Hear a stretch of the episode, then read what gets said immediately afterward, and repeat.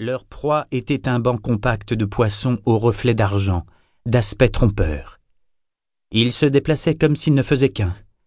Pourtant, ils pouvaient se diviser pour se couler autour d'un lourd prédateur malhabile. Les serpents de Molkin n'étaient pas de lourds prédateurs malhabiles, tous trois ondoyaient avec grâce à la suite des poissons. L'autre nœud trompettait, menaçant, mais Shriver n'avait pas conscience du danger. En fouettant de la queue, elle s'enfonça dans le banc, mâchoire béante, et happa trois poissons à la fois.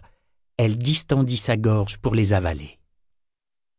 Deux serpents écarlates se détournèrent brusquement pour attaquer Molkin en le martelant de leurs groins, comme s'il était un requin ou un de leurs ennemis communs. Le bleu suivit Shriver, gueule ouverte. Elle l'évita en se levant vivement, puis changea de direction et fila comme une flèche. Elle aperçut l'autre serpent rouge qui tentait de s'enrouler autour de Cessurea et qui, crinière déployée, projetait du poison en proférant injures et menaces. Ces malédictions désordonnées n'avaient aucun sens, elles n'étaient que furie. Shriver prit la fuite, en poussant des cris aigus de peur et de désarroi. Molkin ne la suivit pas. D'une secousse de sa grande crinière, il lâcha un nuage de toxines qui paralysa presque les serpents rouges. Ils battirent en retraite, gueule béante et ouïes gonflées pour tenter de refouler le poison. Qu'est-ce qui vous prend? demanda Molkin au nœud inconnu. Il se tordit en spirale en déployant sa crinière de façon menaçante. Ses ocelles se mirent à luire faiblement. Pourquoi nous attaquez-vous comme des bêtes sauvages qui se battent pour manger? Ce ne sont pas les manières d'agir de notre espèce.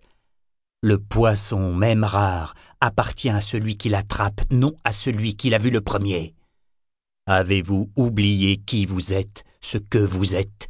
Êtes-vous complètement décérébré? Le nœud resta un moment en suspens, battant légèrement de la queue. Le banc de poissons s'éloigna, abandonné. Puis, comme si le bon sens même des paroles de Molkin les avait exaspérés, ils passèrent à l'attaque. Les six serpents convergèrent vers lui, gueule grande ouverte, pour montrer leurs dents, crinières hérissées, projetant des flots de toxines, fouettant de la queue. Horrifié, Shriver les vit qui l'enveloppait et l'entraînait dans la vase. Au secours trompetta Cessurea. Ils vont l'étouffer Le cri dissipa la paralysie de Shriver. Côte à côte, ils piquèrent droit vers le fond pour attaquer à coups de tête et de queue le nœud qui retenait Molkin captif, qui s'acharnait sur lui à pleines dents, comme sur une proie. Il se débattait, et son sang se mêlait aux toxines dans un nuage suffocant. Ses ocelles luisaient faiblement à travers les ténèbres croissantes. Devant la brutalité insensée de l'attaque, Shriver hurlait d'horreur tout en lacérant les serpents à belles dents, tandis que Cessurea plus grand les cinglait de sa queue. Au moment propice, il enroula ses anneaux autour du corps déchiré de Molkin et l'arracha au nœud enragé. Il s'enfuit en emportant son chef, suivi de Shriver, trop contente d'abandonner le combat. Les autres ne les pourchassèrent pas. Possédés d'une violence frénétique et venimeuse, ils se retournèrent les uns contre les autres, se provoquèrent en rugissant des insultes. Ils s'entre-déchiraient en proférant des cris inintelligibles. Shriver ne regarda pas en arrière. Un peu plus tard, elle oignait de son propre mucus cicatrisant la chair meurtrie de Molkin. Ils ont oublié, déclara-t-il. Ils ont complètement oublié qui ils sont. Il y a trop longtemps, Shriver. Ils ont perdu jusqu'à la moindre bribe de souvenir. Ils sont sans but. Il grimaça quand elle rabattit un lambeau de peau qu'elle recolla avec une couche de mucus. Ils sont ce que nous allons devenir. Silence, lui dit-elle doucement. Silence, repose-toi. Elle leva étroitement son long corps contre lui, ancra sa queue sur un rocher pour résister au courant. Mêlé à eux, Cessurea dormait déjà. Ou était-il seulement silencieux et impassible, en proie au même découragement qui rongeait sa compagne? Ah, pourvu que non. Il restait à Shriver à peine assez de force pour raffermir sa détermination. Cessuréa ne devrait compter que sur lui-même. Elle s'inquiétait surtout pour Molkin. Leur rencontre avec la pourvoyeuse argentée l'avait changé.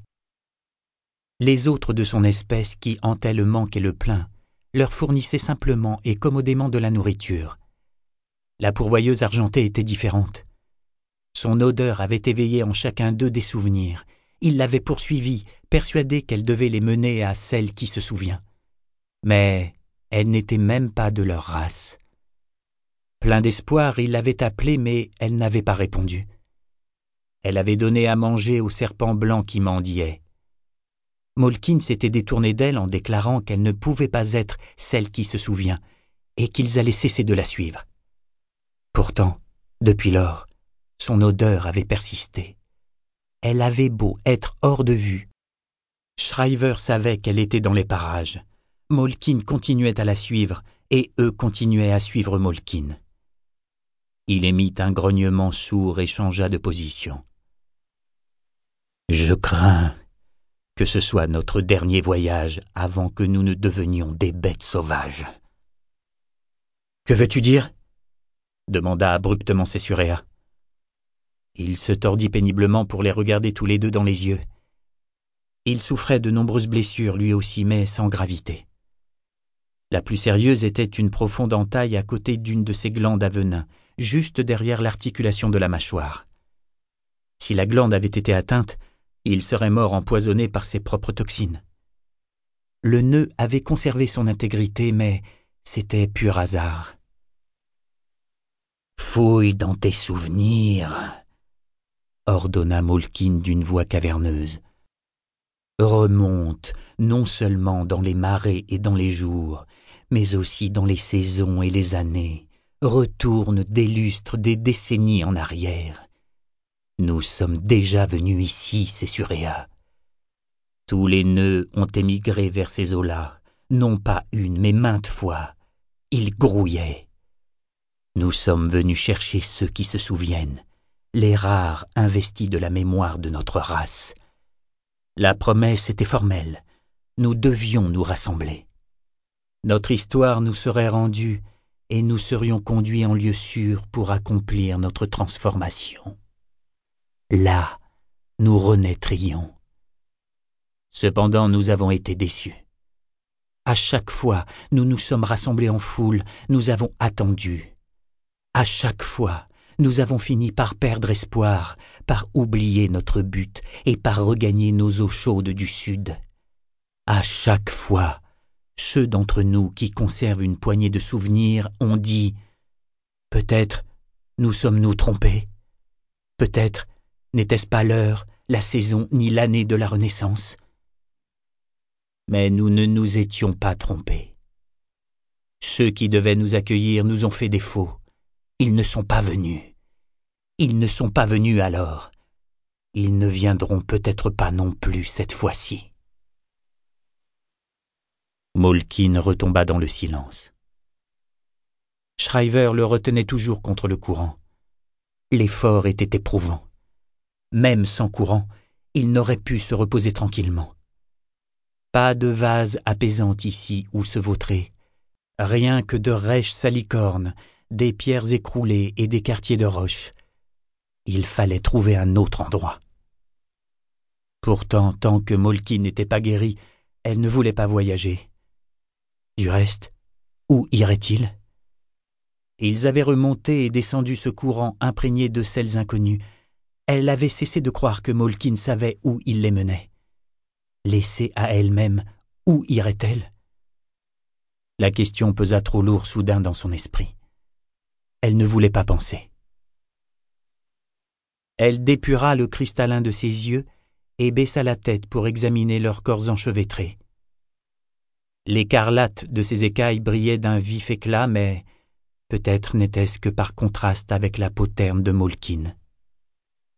Ses ocelles couleur d'or s'étaient rembrunis, gâtés par les plaies qui suppuraient. Il avait besoin de se nourrir, de grandir puis de muer. Il se sentirait mieux alors. Ils se sentiraient tous.